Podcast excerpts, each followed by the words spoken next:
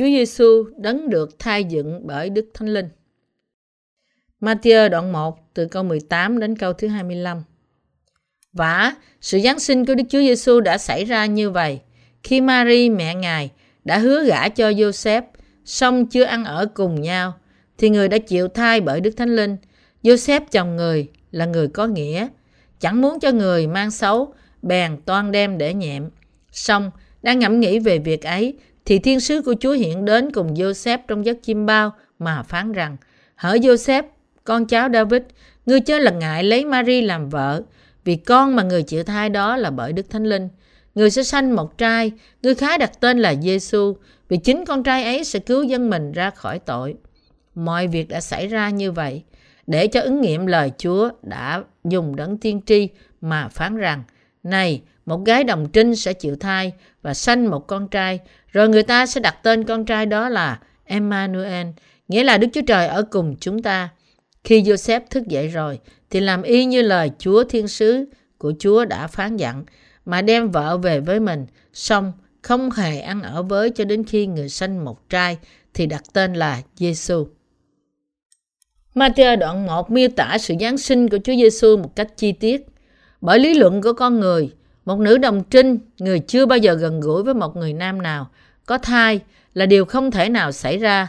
Có thai chỉ xảy ra khi có một mối quan hệ tình dục giữa nam và người nữ. Vì thế, trải qua lịch sử của mọi thời đại, sự sinh hạ kỳ lạ này chỉ được xem là một thần thoại. Tuy nhiên, điều này xảy ra với Đức Chúa Trời. Chúng ta có thể hiểu rằng nếu chúng ta cẩn thận xem xét lý do Chúa Giêsu sanh ra, lý do mà Đức Chúa Giêsu Christ thực chất là Đức Chúa Trời, được sanh ra trong hình hài của một con người qua nữ đồng trinh Mary là để cứu dân Ngài ra khỏi mọi tội lỗi của họ. Nói cách khác, để cứu những tội nhân ra khỏi tội lỗi của họ, chính Ngài đã phải đến làm cứu Chúa. Để cứu tội nhân, phải cần đến một đấng vô tội làm người chuộc tội cho chúng ta. Nhân nhất đoạn 2 câu 2. Và đó là Đức Chúa Giêsu Christ, chính là Đức Chúa Trời. Một người nữ đồng trinh đã được hứa hôn, lại có thai trước khi kết hôn là một hành động bị xã hội chỉ trích, là một hành động không thủy chung. Đây có thể là một tội đáng bị tử hình trong vòng người Do Thái thời đó. Luật của người Israel rằng ai phạm tội tại dâm thì phải bị xử ném đá. Dựa theo bài học kinh thánh ở trên, Mary và Joseph đã hứa hôn. Cả hai được kính sợ Đức Chúa Trời. Vì thế, qua những việc kỳ diệu xảy ra mà họ đã trải qua, họ đã biết đi theo chương trình của Đức Chúa Trời với đức tin kính sợ Ngài. Kinh Thánh chép sự kiện lịch sử này một cách đặc biệt trong Esai đoạn 7 câu 14. Vậy nên, chính Chúa sẽ ban một điềm cho các ngươi. Này, một gái đồng trinh sẽ chịu thai, sanh ra một trai và đặt tên là Emmanuel. Và một lần nữa, Esai đoạn 9 câu 6 công bố, vì có một con trẻ sanh cho chúng ta, tức là một con trai ban cho chúng ta, quyền cai trị sẽ nấy trên vai Ngài. Ngài sẽ được xưng là đấng lạ lùng, là đấng mưu luận, là Đức Chúa Trời quyền năng, là cha đời đời, là Chúa bình an. Và điều đó đã được làm trọn. Đồng thời, mi chê đoạn 5 câu 2 chép, Hỡi Bethlehem, Ephraim, ta, ngươi ở trong hàng nghìn Juda là nhỏ lắm, song từ nơi ngươi sẽ ra cho ta một đấng cai trị trong Israel, gốc tích của ngươi, của gốc tích của Ngài bởi từ đời xưa, từ trước vô cùng. Phân đoạn này tiên tri về sự Giáng sinh của Chúa Giêsu một cách chắc chắn và chính xác. Phân đoạn này tiên tri về sự Giáng sinh của Chúa Giêsu một cách chắc chắn và chính xác. Sách Michê và Esai là các sách tiên tri được chép bởi tiên tri Michê và Esai khi lời Chúa của Đức Chúa Trời ở trên họ. Họ được cảm hứng bởi Đức Thánh Linh. Họ biết về sự Giáng sinh của Đức Chúa Giêsu Christ bởi lời Chúa tiên tri của Đức Chúa Trời là đấng sẽ được sanh ra hơn 700 năm sau thời của họ và họ đã chép lại điều đó. Bên cạnh những phân đoạn này, có nhiều nơi trong Kinh Thánh tiên tri về sự Giáng sinh của Chúa Giêsu một cách trực tiếp và gián tiếp. Đây thật sự là điều tuyệt vời. Sự Giáng sinh của Chúa Giêsu là một sự huyền nhiệm không thể nào xảy ra nếu không bởi do sự hoạch định và thực hiện bởi Đức Chúa Trời. Điều này chứng tỏ rằng Đức Chúa Cha đã hoạch định sự Giáng sinh của Chúa Giêsu từ trước đời đời. Đó là từ buổi sáng thế, ngay cả trước khi có trái đất. Châm ngôn đoạn 8 câu 23. Kinh Thánh gồm có 39 sách cựu ước và 27 sách tân ước tổng cộng là 66 sách. Cựu ước gồm có sách luật pháp và sách tiên tri, trong khi tân ước có phúc âm, thư tín và khải huyền. Cựu ước hầu hết được chép trong tiếng Hebrew và tiếng Aram, trong khi tân ước được chép trong tiếng Hy Lạp. Ưu điểm của tiếng Hebrew là có ý nghĩa chính xác và ưu điểm của tiếng Hy, Hy Lạp là có nguồn từ vựng phong phú. Kinh Thánh được chép trên 1.600 năm trải qua vài thế kỷ bởi 40 tác giả trong những nơi chốn khác nhau. Do đó quan niệm chung là thiếu tin cậy về vấn đề đồng nhất của Kinh Thánh. Tuy nhiên, Kinh Thánh không phải được chép do sự khôn ngoan của một người nào đó, nhưng nó được chép bởi sự soi dẫn của Đức Thánh Linh. Vì thế, mọi lời Chúa tiên tri về sự Giáng sinh của Chúa Giêsu trùng hợp với những biến cố và sự kiện đã xảy ra trong lịch sử. Timothy nhì đoạn 3 câu 15-17 chép Và từ khi con còn thơ ấu đã biết Kinh Thánh, vốn có thể khiến con khôn ngoan để được cứu bởi đức tin trong Đức Chúa Giêsu Christ. Cả Kinh Thánh đều là bởi Đức Chúa Trời soi dẫn, có ích cho sự dạy dỗ, bẻ trách, sửa trị, dạy người trong sự công bình, hầu cho người thuộc về Đức Chúa Trời được trọn vẹn và sắm sẵn để làm mọi việc lành. Phân đoạn này chứng minh một cách rõ ràng rằng Kinh Thánh là xác thực và tác giả của Kinh Thánh chính là Đức Chúa Trời. Và chúng ta phải biết rằng không chỉ trong Esai mà trong toàn bộ 66 sách của Tân Cựu Ước trong Kinh Thánh là những lời tiên tri của Chúa và chép về sự Giáng sinh cũng như những công việc của Đức Chúa Giêsu Christ. Luca đoạn 24 câu 27 chép Đoạn, Ngài bắt đầu từ môi xe rồi kế đến mọi tiên tri mà cắt nghĩa cho hai người đó những lời Chúa chỉ về Ngài trong cả Kinh Thánh. Và câu 44 chép, đoạn, Ngài phán rằng, ấy đó là điều mà khi ta còn ở với các ngươi, ta bảo các ngươi rằng mọi sự đã chép về ta trong luật pháp môi xe, các sách tiên tri cùng các thi thiên đã được ứng nghiệm. Những phân đoạn Kinh Thánh này rõ ràng nói rằng trong Kinh Thánh Đức Chúa Giêsu Christ là nhân vật chính được nói đến. Vậy thì lý do gì mà Chúa Giêsu là đấng đã được tiên tri và làm chứng trải qua nhiều thế kỷ, đấng đã được sanh ra như một con người qua thân thể của một nữ đồng trinh Mary? Mục đích và ý nghĩa sự Giáng sinh của Ngài đã được bày tỏ rõ ràng trong cái tên Giêsu. Khi chúng ta đặt tên cho vật gì đó hay ai đó thì chúng ta đều đặt ý nghĩa của nó trong tên đó. Giêsu có nghĩa là đấng sẽ cứu dân mình ra khỏi tội. Việc Ngài được đặt tên Giêsu trong tất cả mọi tên là một dấu hiệu vững chắc, bày tỏ ý nghĩa sự Giáng sinh của Ngài. Đấng sáng tạo toàn năng đã đến trong thế gian này với hình hài thấp hèn của một con người. Điều này bày tỏ ơn phước tuyệt vời mà Ngài ban cho chúng ta.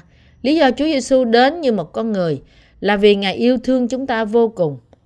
Văn đoạn 3 câu 16 chép, Vì Đức Chúa Trời yêu thương thế gian, đến nỗi đã ban con một của Ngài, hầu cho hãy ai tin con ấy không bị hư mất mà được sự sống đời đời. Điều mà câu này muốn nói với chúng ta là nếu ai tin Chúa Giêsu thì được vào nước thiên đàng. Trên thế gian này không có ai có thể hy sinh con độc sanh của mình vì một tội nhân. Đối với con người còn như thế thì việc đấng tạo hóa sanh ra trong thân thể của một con người là giống không ra chi đã nói lên với chúng ta Đức Chúa Trời ba ngôi thương yêu thế gian này như thế nào rồi. Vì thế, nếu ai đó từ chối tình yêu vô điều kiện của Ngài, thì người đó đáng bị xét đoán vì sự cứng lòng đó. Giăng đoạn 8 câu 24 chép, Nên ta đã bảo rằng các ngươi sẽ chết trong tội lỗi mình, vì nếu các ngươi chẳng tin ta là đấng đó, thì chắc sẽ chết trong tội lỗi các ngươi. Ở đây, cái câu nếu các ngươi không tin ta là đấng ấy có nghĩa gì? Điều này có nghĩa rằng nếu các ngươi không tin rằng Đức Chúa Trời đã sai con độc sanh của Ngài là Đức Chúa Giêsu Christ, lý do Đức Chúa Giêsu Christ đến trong thế gian này là để cứu tội nhân ra khỏi mọi tội lỗi của họ như đã được chép trong Matthew đoạn 1.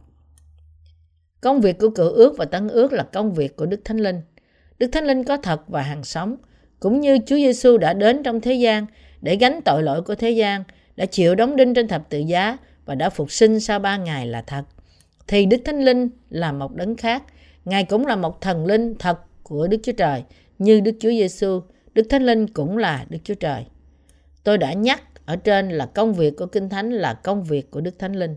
Sáng thế ký đoạn 1 câu 2 chép, Vả, đất là vô hình và trống không, sự mờ tối ở trên mặt vực, thần Đức Chúa Trời vận hành trên mặt nước. Thần linh của Đức Chúa Trời trong phân đoạn này chính là Đức Thánh Linh. Đức Thánh Linh thật sự tồn tại, cũng như Đức Chúa Cha và Chúa Giêsu thật sự hiện có. Đức Thánh Linh cũng được nhắc đến trong bài học Kinh Thánh hôm nay mà chúng ta đã đọc. Khi Mary mẹ Ngài đã hứa gả cho Joseph, song chưa ăn ở cùng nhau, thì người đã chịu thai bởi Đức Thánh Linh. Phân đoạn này nói với chúng ta rằng Chúa Giêsu đã được thọ thai trong nữ đồng trinh Mary bởi Đức Thánh Linh. Vì thế, trên thực tế, Đức Chúa Cha, Đức Chúa Con và Đức Thánh Linh là một Đức Chúa Trời đối với chúng ta. Để Chúa Giêsu có thể đến thế gian này làm cứu Chúa của chúng ta, nên có sự cộng tác với Đức Chúa Cha và Đức Thánh Linh, hầu cho Chúa Giêsu có thể trở thành cứu Chúa. Tuy nhiên, một số người thấy rằng điều này khó có thể tin và đòi hỏi những bằng chứng để giải thích điều này. Họ nói rằng đây là điều không hợp lý. Vậy thì tôi có thể dẫn chứng cho những người này công việc của ba ngôi một cách chi tiết trong Kinh Thánh qua những công việc của Cha, Con và Thánh Linh. Giống như bạn thật sự tồn tại, thì Chúa Giêsu, Đức Thánh Linh và Đức Chúa Cha cũng thật sự tồn tại. Chúng ta đều là con người, nhưng mỗi cá nhân đều khác với những người khác. Vai trò của mỗi ngôi trong ba ngôi khác nhau, nhưng là một Đức Chúa Trời. Tôi nói với bạn rằng Đức Thánh Linh là thần linh. Đức Thánh Linh là một đấng và có bản chất độc lập. Bởi hành động của ba ngôi Đức Chúa Trời mà cứu Chúa của nhân loại, Chúa Giêsu đã đến thế gian này qua bà Mary. Vì thế chúng ta biết rằng trong công tác cứu rỗi, Cha, Con và Thánh Linh đã cùng nhau hành động. Đấy là tại sao Chúa Giêsu phán bảo các môn đồ của Ngài phải Vậy, hãy đi dạy dỗ muôn dân, hãy nhân danh Đức Cha, Đức Con và Đức Thánh Linh mà làm phép bắp tem cho họ. Chờ đoạn 28, câu 19. Ngay trước khi Ngài thăng thiên, công việc tạo dựng vũ trụ và mọi công việc mà Đức Chúa Trời đã làm không phải được làm chỉ bởi một mình Đức Chúa Cha hay con Ngài là Đức Chúa Giêsu Christ, nhưng mọi việc được thực hiện bởi Đức Chúa Cha, Đức Chúa Con và Đức Thánh Linh đã cùng nhau bàn bạc và thực hiện mọi công việc. Chúng ta đã được cứu khỏi tội lỗi của chúng ta bởi những điều mà cứu Chúa đã làm cho chúng ta. Chúa Giêsu là một ngôi vị thật, Đức Thánh Linh cũng là một ngôi vị thật của Đức Chúa Trời, cũng như Đức Chúa Giêsu là một đấng thật. Đức Thánh Linh cũng là một đấng thật khác của Đức Chúa Trời như Chúa Giêsu.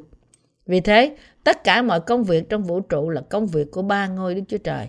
Thực ra, không phải Đức Thánh Linh chỉ ngự trong lòng những người tin phúc âm nước và Thánh Linh chúng ta, nhưng Ngài cũng phán bảo và dạy dỗ lẽ thật, cũng như dẫn dắt chúng ta trong con đường sự sống. Chúng ta hãy xem trong sách Giăng đoạn 14.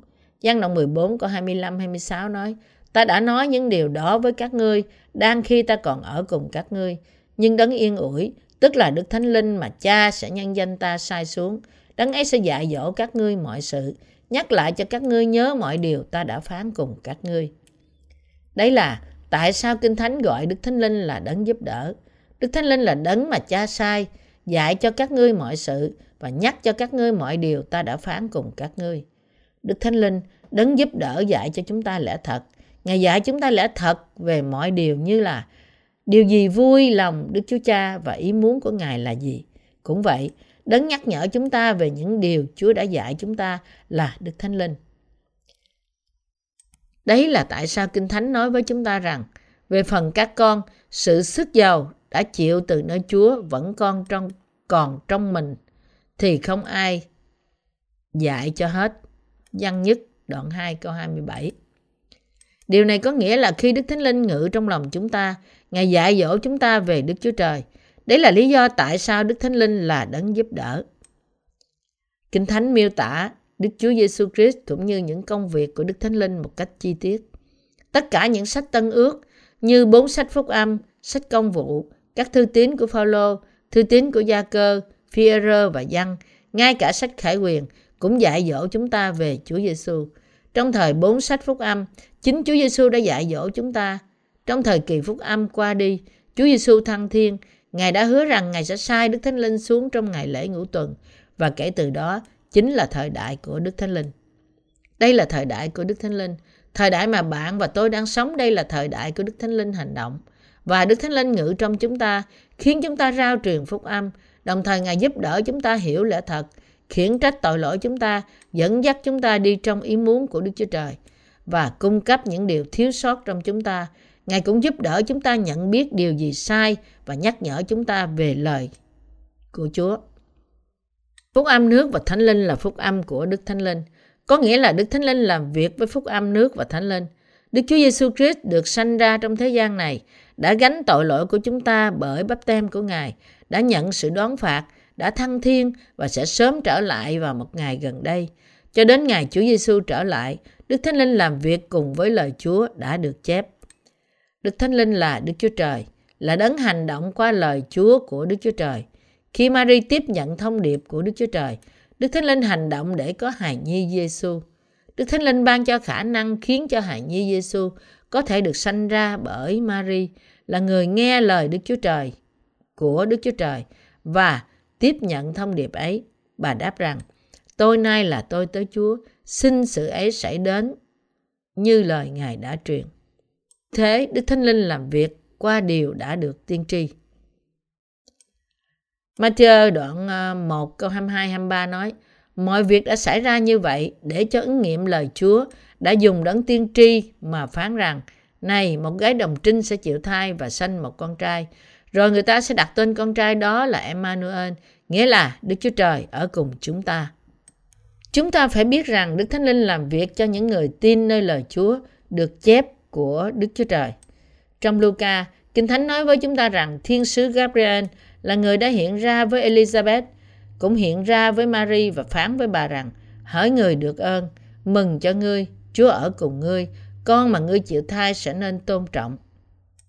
Đấng tôn trọng ấy nghĩa là cứu Chúa. Kế đó Mary sợ hãi và hỏi rằng Tôi chẳng hề nhận biết người nam nào thì làm sao có được sự đó? Gabriel bảo người rằng Kìa, Elizabeth bà con ngươi cũng đã chịu thai một trai trong lúc già nua. Người ấy vốn có tiếng là son mà nay cưu mang được 6 tháng rồi. Sau đó Mary tiếp nhận lời Chúa của Đức Chúa Trời mà thiên sứ đã phán với bà. Bà nói, tôi đây là tôi tới Chúa, xin sự ấy xảy đến cho tôi như lời Chúa đã truyền. Và thiên sứ rời khỏi bà. Sau đó, Chúa Giêsu được sanh ra từ bà. Đây là một thí dụ điển hình cho thấy Đức Thánh Linh làm việc như thế nào.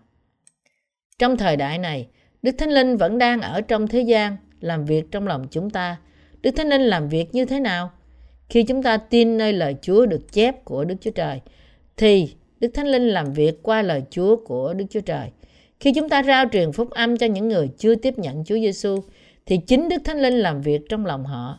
Khi bạn và tôi rao truyền phúc âm và lời Chúa của Đức Chúa Trời, thì Đức Thánh Linh ở trong vòng chúng ta và vận hành trên những người chưa được tái sanh. Khi phúc âm được rao ra, Đức Thánh Linh làm việc trong lòng họ, giúp đỡ họ hiểu được phúc âm. Khi người ta nghe và nghĩ về phúc âm, thì Đức Thánh Linh dạy họ lời Chúa của Đức Chúa Trời như ý nghĩa của nó là gì, làm việc trong lòng họ để giúp họ hiểu phúc âm. Kết quả là người ta nhận được sự tha tội, vì Đức Chúa Trời ban cho chúng ta sự hiểu biết qua lời Chúa của Ngài, nên Đức Thánh Linh làm việc qua những điều được chép trong Kinh Thánh. Chúa Giêsu đấng được thai dựng bởi Đức Thánh Linh, phần 2. Sự cứu rỗi cho chúng ta được Đức Chúa Trời hoạch định qua Đức Chúa Giêsu Christ trước khi sáng thế và Đức Chúa Giêsu Christ, đấng đã đến trong thế gian này, đã hoàn thành sự cứu rỗi cho, của chúng ta qua bắp tem bằng nước của Ngài và qua sự đổ huyết của Ngài trên thập tự giá. Và Đức Thánh Linh bảo đảm rằng sự cứu rỗi mà chúng ta nhận được là do Đức Chúa Trời đã hoạch định và được thực hiện bởi Đức Chúa Con Đức Thánh Linh là đấng giúp đỡ, giúp chúng ta có đức tin mạnh mẽ. Ngài phán rằng, các ngươi đang tin một cách chính xác, hãy tin như thế, đó là điều đúng đắn. Như thế Đức Thánh Linh là đấng giúp đỡ và là giáo sư đối với mỗi người chúng ta. Đây là tại sao thời đại của Đức Thánh Linh là thời Tân Ước và thời Tân Ước là thời đại của Đức Thánh Linh. Vì thế, chúng ta phải biết rằng chúng ta đang sống trong thời của Đức Thánh Linh. Đúng thật là bà Mary đã mang thai bởi Đức Thánh Linh khi bà tiếp nhận lời Chúa của Đức Chúa Trời mà Ngài phán với bà và bởi Đức Thánh Linh hành động, hài như Giêsu đã được sanh ra trong thế gian này. Chúng ta tạ ơn Đức Chúa Trời chúng ta. Ngài đã ban cho chúng ta sự cứu rỗi này. Công việc của Đức Thánh Linh khiến chúng ta được cứu. Thụ thai bởi Đức Thánh Linh có nghĩa rằng sự cứu rỗi mà chúng ta có là từ Đức Chúa Trời. Nó không phải được thực hiện bởi một người sáng lập tôn giáo vĩ đại nào cả nhưng đó là một công việc được hoàn thành bởi Đức Chúa Cha, Chúa Con và Chúa Thánh Linh để khiến chúng ta trở nên con cái của Ngài. Đó là thế nào mà chúng ta được cứu khỏi tội lỗi chúng ta và nhận được sự tha tội. Đó là lý do tại sao chúng ta được cứu là bởi công việc của Đức Thánh Linh. Đó là lý do tại sao mà chúng ta phải tạ ơn. Nói chung, chúng ta biết Đức Chúa Giêsu khá rõ ràng, nhưng chúng ta không biết nhiều về Đức Thánh Linh. Tuy nhiên thật ra, đấng ngự trong chúng ta là Đức Thánh Linh.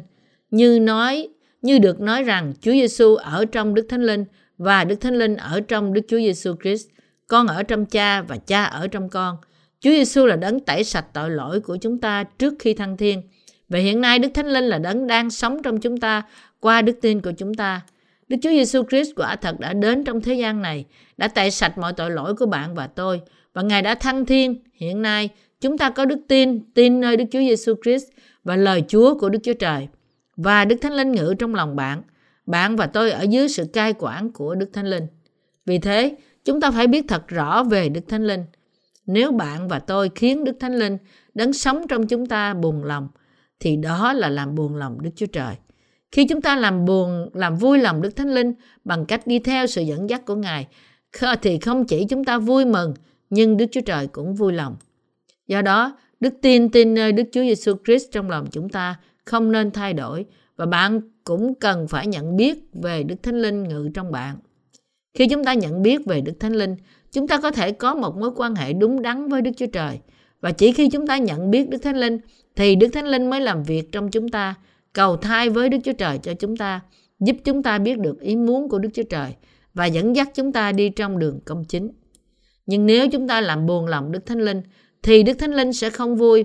Ngài sẽ nói, vậy thì ngươi muốn làm gì thì làm, ngươi tự lo cho mình đi. Sau đó chúng ta sẽ cảm thấy như là chúng ta bị Đức Chúa Trời từ bỏ. Chúng ta sẽ bị buồn rầu và lo lắng. Chúng ta cảm thấy chúng ta xa cách Chúa Giêsu, xa cách Đức Chúa Trời ngàn dặm. Vì thế, chúng ta phải biết rõ Đức Thánh Linh là đang sống trong chúng ta bởi công việc của Đức Thánh Linh trong bạn và tôi. Chúa Giêsu đã cứu chúng ta và Đức Thánh Linh vẫn đang vận hành trong chúng ta để hướng dẫn con đường của chúng ta. Bạn có hiểu điều này không? Vâng, hiểu. Lý do bạn hiểu điều này là vì bạn đã nhận được sự tha tội và hiện nay Đức Thánh Linh đang ngự trong bạn. Còn những người chưa được cứu và vì thế không có Đức Thánh Linh trong lòng, họ không thể hiểu được lời Chúa, Đức Chúa Trời và nói lời Chúa này là phi lý. Không có gì hợp lý hơn là Kinh Thánh đã được chép dưới sự cảm ứng của Đức Thánh Linh. Từ phần mở đầu, thân bài và kết luận đều rõ ràng và rành mạch trong Kinh Thánh. Tuy nhiên, những người chưa được tái sanh hoàn toàn không thể thấy được sự xác thực của Kinh Thánh. Vì thế Chúa Giêsu ví họ như những người mù. Ngài nói, kẻ mù có thể dắt kẻ mù được chăng? Cả hai chẳng cùng té xuống hố sao? Luca đoạn 6 câu 39 Một lần nọ tôi gặp một mục sư. Mục sư này nói với tôi, nếu ông có thể dùng lý luận của con người giải thích cho tôi làm sao Chúa Giêsu có thể sanh ra từ một nữ đồng trinh thì tôi sẽ tin y như lời Chúa của Đức Chúa Trời. Vì nhiều nhà thần học có loại đức tin này, nên mục sư này cũng vậy. Tôi kinh hãi trước lời Chúa nói của ông rằng ông sẽ tin Chúa Giêsu nếu tôi có thể giải thích với ông làm sao một người đồng trinh chưa hề biết đến đàn ông có thể có thai. Vì thế tôi đã hỏi ông, ông có phải là một mục sư không? Vâng, tôi là một mục sư và tôi cũng là một người chỉ huy trong tổ chức của sinh viên cơ đốc tại một trường đại học. Một người chỉ huy, vai trò của người chỉ huy là gì? Đó là giúp đỡ sinh viên hiểu về cơ đốc giáo để họ có thể có niềm tin. Là người chỉ huy, ông không tin nơi sự Giáng sinh của Chúa Giêsu sao? Ông có thể tin rằng Chúa Giêsu đã được thai dựng bởi Đức Thánh Linh trong lòng nữ đồng trinh Mary, đã được sanh ra trong thế gian và đã được đã cứu chúng ta khỏi tội lỗi không? Không, tôi không tin điều đó. Vậy thì trước tiên ông hãy tự xấu hổ về mình. Kế đến, ông không thể gọi mình là một mục sư, là người chăn chiên. Ông chỉ là một mục sư chuyên nghiệp, là người làm mục sư để kiếm sống mà thôi. Ông ta nói rằng một con gà có thể sanh trứng mà không cần thụ tinh, nhưng không gần gũi đàn ông mà sanh con là điều không thể nào xảy ra. Tôi nói, đây là tại sao tôi nói ông không phải là một mục sư thật sự, mà chỉ là mục sư để kiếm sống. Làm sao ông có thể dẫn sinh viên đến với Chúa Giêsu? Ngay cả ông cũng không hiểu điều này và không có đức tin nơi điều này. Ông nên rời khỏi tổ chức sinh viên cơ đốc mà ông đang hướng dẫn. Ông không nên dẫn họ đến với Chúa Giêsu. Ông đang hủy diệt linh hồn của họ. Thật đáng tiếc cho ai đó tự gọi mình là một mục sư mà không hiểu về sự giáng sinh của Chúa Giêsu bởi Đức Thánh Linh. Nói thật với bạn, nếu Đức Thánh Linh không sống trong bạn thì bạn không thể nào hiểu được sự giáng sinh của Chúa Giêsu như đã được chép trong Kinh Thánh. Bạn hiểu về sự giáng sinh của Chúa Giêsu như thế nào? Ngày nay có cái gọi là thụ tinh nhân tạo. Tuy nhiên ngay cả điều này cũng đòi hỏi một tinh trùng và một cái trứng. Vậy thì làm sao có thể xảy ra việc sanh ra chỉ bởi một trong hai điều đó? Tuy nhiên, sự giáng sinh của Chúa Giêsu có thể xảy ra bởi vì đó là công việc của Đức Chúa Trời. Sự kiện hài nhi Giêsu được sanh ra bởi nữ đồng trinh Mary qua công việc của Đức Thánh Linh đã được tiên tri 700 năm trước khi Chúa Giêsu sanh ra. Tại sao có câu trong Esai rằng này một nữ đồng trinh sẽ chịu thai, sanh một con trai và con trai đó được gọi là Emmanuel. Khi Đức Chúa Trời muốn chúng ta biết chương trình kỳ diệu của Ngài cho chúng ta, Ngài thường bày tỏ nó qua một sự kiện đặc biệt mà không thể nào xảy ra bởi sức của con người. Có lúc nước Israel bị kẻ thù chiếm đóng và toàn bộ người Israel bị bắt làm tù nhân. Để giành lại nước này khỏi tay kẻ thù là điều không thể nào có thể được. Tuy nhiên, Đức Chúa Trời đã hứa rằng đất nước này sẽ phục hồi trong 70 năm. Không ai tin điều đó cả, nhưng điều kỳ lạ xảy ra trong tay của Đức Chúa Trời. Như thế, phép lạ kỳ diệu của tiên tri Esai, kìa một nữ đồng trinh. Như thế phép lạ kỳ diệu qua tiên tri Esai là kìa một nữ đồng trinh sẽ chịu thai, sanh một con trai, và con trai ấy sẽ được gọi là Emmanuel. Đã thực sự xảy ra. Bởi lý luận của con người thì điều này không thể nào xảy ra, nhưng Đức Chúa Trời đã hứa rằng Ngài sẽ làm việc qua phép lạ này và Ngài đã thực hiện đã thực sự thực hiện. Đức Chúa Trời làm việc với quyền thế toàn năng của Ngài như thế nào để cứu bạn và tôi. Nhưng Ngài đã sai những tiên tri của Ngài để nói tiên tri. Ngài vẫn sai những thiên sứ đầy tớ Ngài để đưa đến những thông điệp của Ngài và cứu những ai tin nơi những thông điệp này. Vì thế, sự cứu rỗi cho bạn và tôi là công việc của Đức Thánh Linh. Bởi những công việc của ba ngôi Đức Chúa Trời, Đức Chúa Cha và Đức Chúa Con, Chúa Giêsu và Đức Thánh Linh, chúng ta đã được cứu. Vì thế ngay cả hiện nay, Đức Chúa Trời vẫn đang gửi Đức Thánh Linh đến với những ai tiếp nhận lời Chúa của Ngài và khiến họ trở nên con cái Đức Chúa Trời. Khi chúng ta được cứu, có phải chúng ta được cứu hay nhận Đức Thánh Linh bởi ai đó la lớn rằng hãy nhận lấy lửa này, à, hãy nhận lấy Đức Thánh Linh không? Không, không phải như vậy. Đức Thánh Linh luôn luôn làm việc qua lời Chúa được phép. Khi chúng ta đọc lời Chúa hay ai đó giảng lời Chúa cho chúng ta, nếu chúng ta tin lời Chúa thì Đức Thánh Linh làm việc trong chúng ta để giúp chúng ta hiểu lời Chúa và làm theo cho chúng ta vững vàng. Vì thế, Đức Thánh Linh làm trọn lời Chúa trong chúng ta y như đã chép. Đây là tại sao Đức Chúa Trời ban Đức Thánh Linh cho chúng ta như là một sự ban cho đối với những ai tin lời Chúa. Bạn và tôi đã nhận được một ơn cứu rỗi lạ lùng qua công việc của Đức Thánh Linh. Ở đây, việc nữ đồng trinh Mary mang thai một hài nhi Giêsu bởi đức tin của bà nơi lời Chúa và việc bạn được cứu bởi tin nơi phúc âm nước và thánh linh để nhờ đó Chúa Giêsu đã đến như Đức Thánh Linh ngự trong bạn là cùng một nguyên lý. Nếu bạn tin nơi lời Đức Chúa Trời, bạn sẽ nhận được sự tha tội và kế đó được trở nên con cái Đức Chúa Trời. Khi bạn trở nên con cái Đức Chúa Trời thì Đức Thánh Linh sẽ sống trong bạn. Đức Chúa Giêsu Christ là con Đức Chúa Trời, là đấng đã đến bởi Đức Thánh Linh. Chúa Giêsu, con Đức Chúa Trời là đấng vô tội. Ngài làm việc trong chúng ta cùng cách với bài học chép trong Kinh Thánh. Khi Mary tiếp nhận thông điệp từ thiên sứ, lời Chúa trở nên xác thịt và được sanh ra như hài nhi Giêsu. Đó là cách lời Chúa hành động như thế nào? Đó là cách nào mà Chúa Giêsu trở thành cứu Chúa của chúng ta.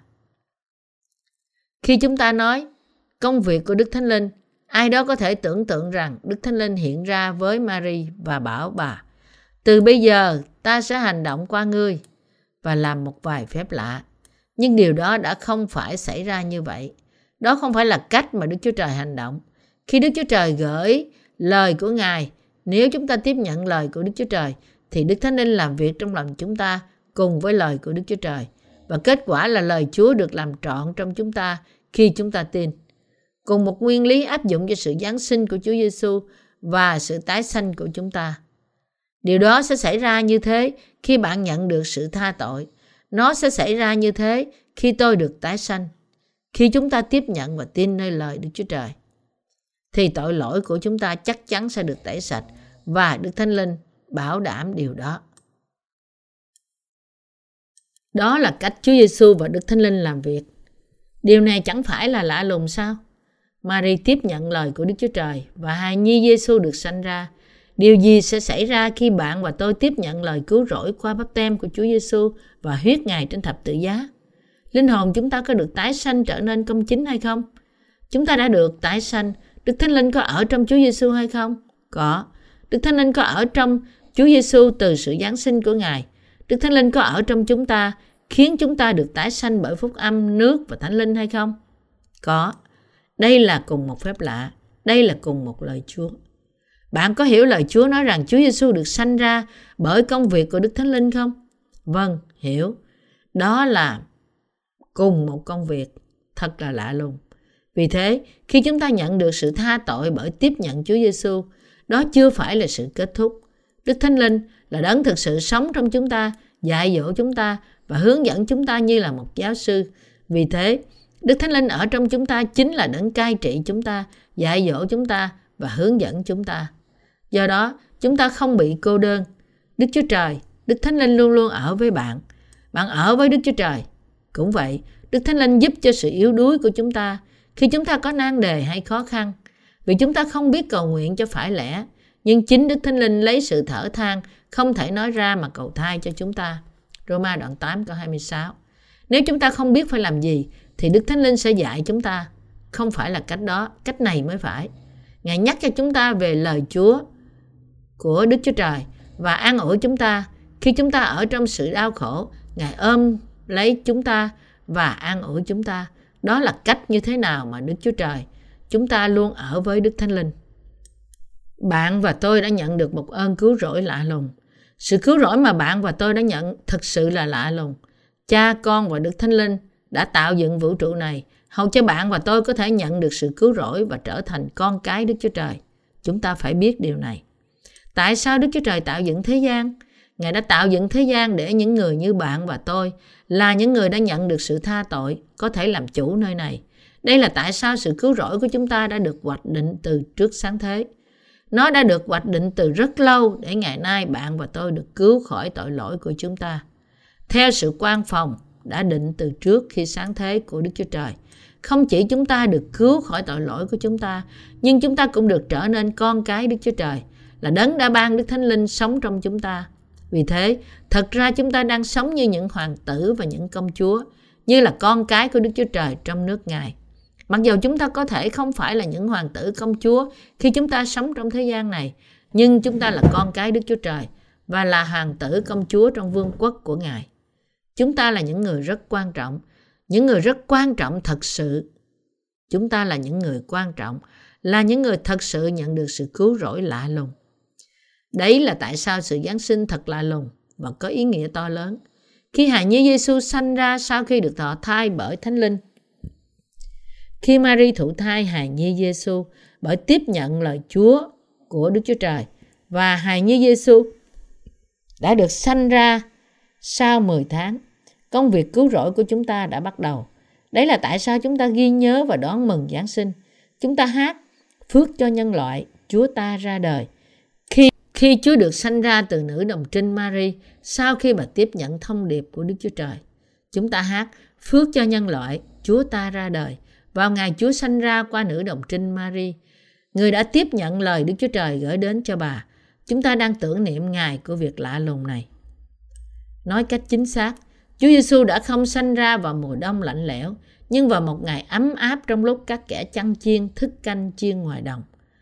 Trong lúc đặt nặng vấn đề về một ngày chính xác, thà rằng chúng ta sắp đặt một ngày mà toàn cả thế giới tụ họp để tưởng niệm Ngài mở cánh cửa cứu rỗi sau khi Chúa được thay dựng bởi Thánh Linh và để ghi nhớ trong lòng sự cứu rỗi mà chúng ta đã nhận.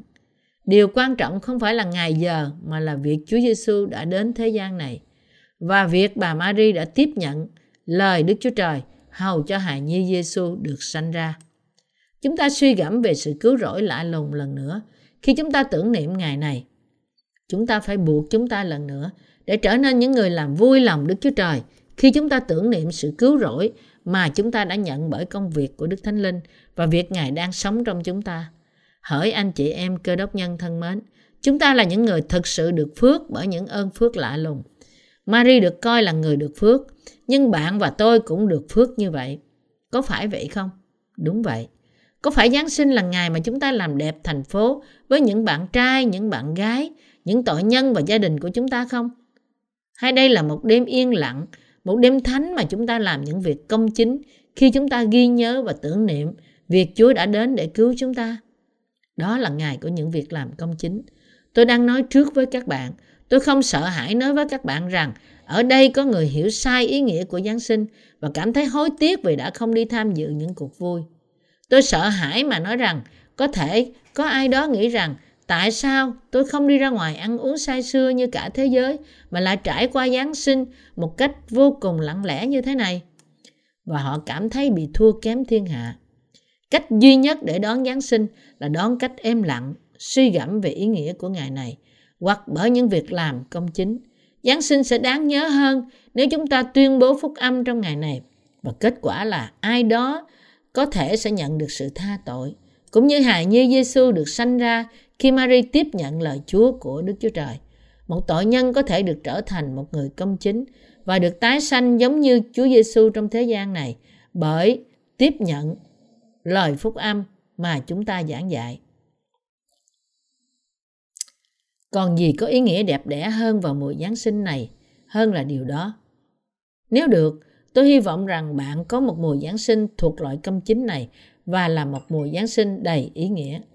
Tôi cũng thúc giục bạn nhìn xung quanh bạn để xem có còn ai đang đau khổ hay buồn rầu trong mùa Giáng sinh này không. Giáng sinh là một ngày lễ, cả thế giới đều đón mừng. Tuy nhiên, chúng ta phải nhớ và tin rằng nó có thể là một ngày rất đau buồn cho một số người, hầu cho bạn có thể khiến mùa Giáng sinh này là Giáng sinh có ích cho người khác. Giáng sinh là một ngày vui mừng và cảm tạ.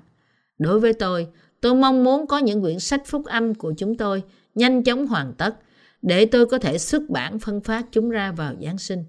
Tôi nghe rằng quyển sách đầu tiên của tôi sẽ được gửi sang Mỹ vào ngày mai và tôi hy vọng quyển sách sẽ sớm được công bố trên mạng lưới Amazon.com hầu cho nhiều người có thể đọc nó vào năm mới.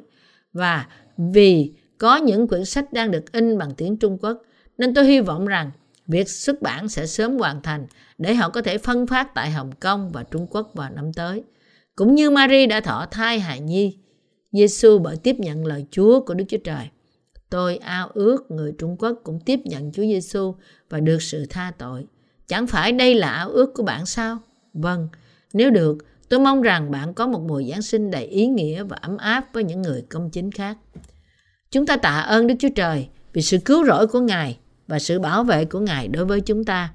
Chúng ta thấy có nhiều tai nạn trong mùa Giáng sinh và chúng ta cảm tạ Đức Chúa Trời vì đã bảo vệ chúng ta khỏi những tai nạn này. Có nhiều tai nạn xe cộ từ việc say rượu lái xe cũng như những vụ vi phạm luật pháp bởi những người trẻ tuổi do họ muốn có tiền để thỏa mãn bản thân họ. Chúng ta nên cẩn thận trong mùa Giáng sinh. Tôi ao ước rằng bạn sẽ không ngừng cầu nguyện, xin Ngài che chở cho sự truyền giảng phúc âm, cho nước của Ngài, cho sự an toàn của bạn, của hội thánh Ngài, của các anh chị em cơ đốc, của các đầy tớ của Đức Chúa Trời và cho sự cứu rỗi linh hồn của nhiều linh hồn.